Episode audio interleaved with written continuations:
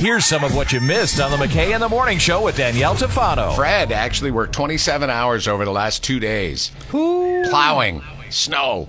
Where does he plow? Um, he's in the well. He, he bowls in St. Charles, so I'm guessing he's in uh, that area, the Fox Valley, but I'm not 100 percent sure. But yeah, that's a lot. 27 hours in two days. Imagine that money, though. Make that Mm-hmm. money. Yeah, plow truck drivers are our best best friends this weekend. Yeah, and the thing is, they're all very proud of what they do. I know that uh, a couple people that plow and they just love it. Carpet Jerry plows and he loves it. My both of my brother-in-laws used to plow until they got families, Mm-hmm. and then um, then they stopped. But they loved it. Yeah, honey, you're not going to see me for 27 hours. Okay, now while it's wonderful what they do, you know what I don't dig? What? Is after I dry, you know, I shovel my driveway, including the lip of the driveway, and then they just come barreling down, and then boom, they fill up my driveway once again. Well, these guys are, are Could you- private plow guys. You know what I mean? They've got a. These aren't like city guys, right.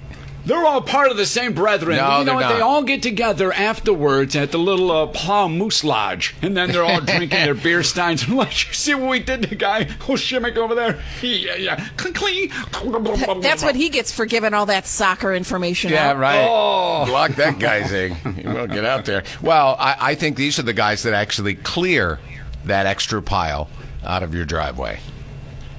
Well, where were they yesterday? I was out there for well over four hours, on and off during the day. I was on the roof of my addition, taking off the extra snow because of all the drifting. It's well over a foot of snow. I don't need all that extra pressure. I warned you about that addition years ago. I don't know why you put it up there, Mr. So, Shimmick. um, speaking of plow truck drivers, my friend Mike Mundy just texted me. I'm assuming he's either out working Mm-hmm. or maybe plowing or maybe just sitting in his car just to listen to the river in the morning. I don't know. Yeah. But he uh, he does all kinds of stuff, including plowing. He said thanks for the shout out to all the plow truck Yeah. drivers. Well, hey, they saved us. You know what really bothers me is I have a couple of neighbors that park in front of my house because it's you can only park on my side of the street, our side of the street, uh, the other side you can't.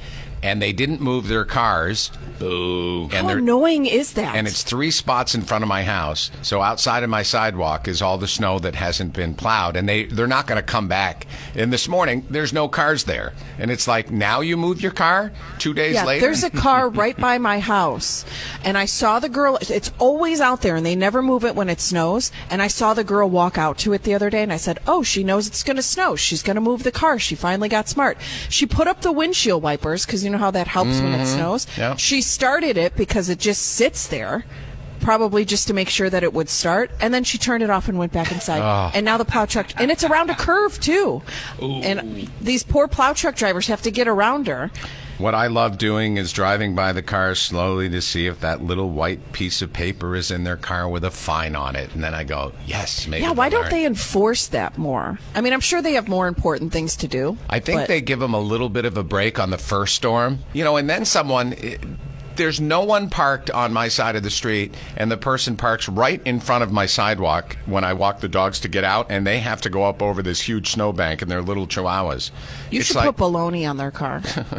Somebody told me that a long time ago. There was this girl that I didn't like. They're like, Put put, baloney. baloney." on her car. but see, what does that do? I don't know. I think it messes with the paint. Although I was like 16 when they told me that. So I But the don't know. Or a pack of wolves then attack the car. The guy that lives there is a friend, so I guess I should tell him to have the kids not park in front of my sidewalk. And Oh, you're gonna be that yeah, guy. but it's hard. It's also hard for Mm-hmm. me to say, why don't you move your car straight? It's really none of my business. You other know what? than You want to know what's more my style? Leave a passive aggressive anonymous note, and all in cutout letters from magazines. Yeah, it's like it's a ransom note. You don't move your car, I'm going to take it. Well, because of And what a you carnap just said, your if, car. if I did that, they'd know it's me now or you. Oh, Danielle did it for me. She came over and did that. National I'll do it. You give me your address. I'll come and I'll I'll do that. I I don't have anything to do today. I'll make a very passive aggressive, slightly violent but not too violent letter with magazine cutouts. I just have to go buy a bunch of Teen Beat magazines. Oh, you don't, you don't need to. You know, Scott has a bunch of old ladies' home journal magazines laying around the house. Waking you up with Scott McKay and Danielle Tafano. Weekdays from 5.30 to 10 on 95.9 The River.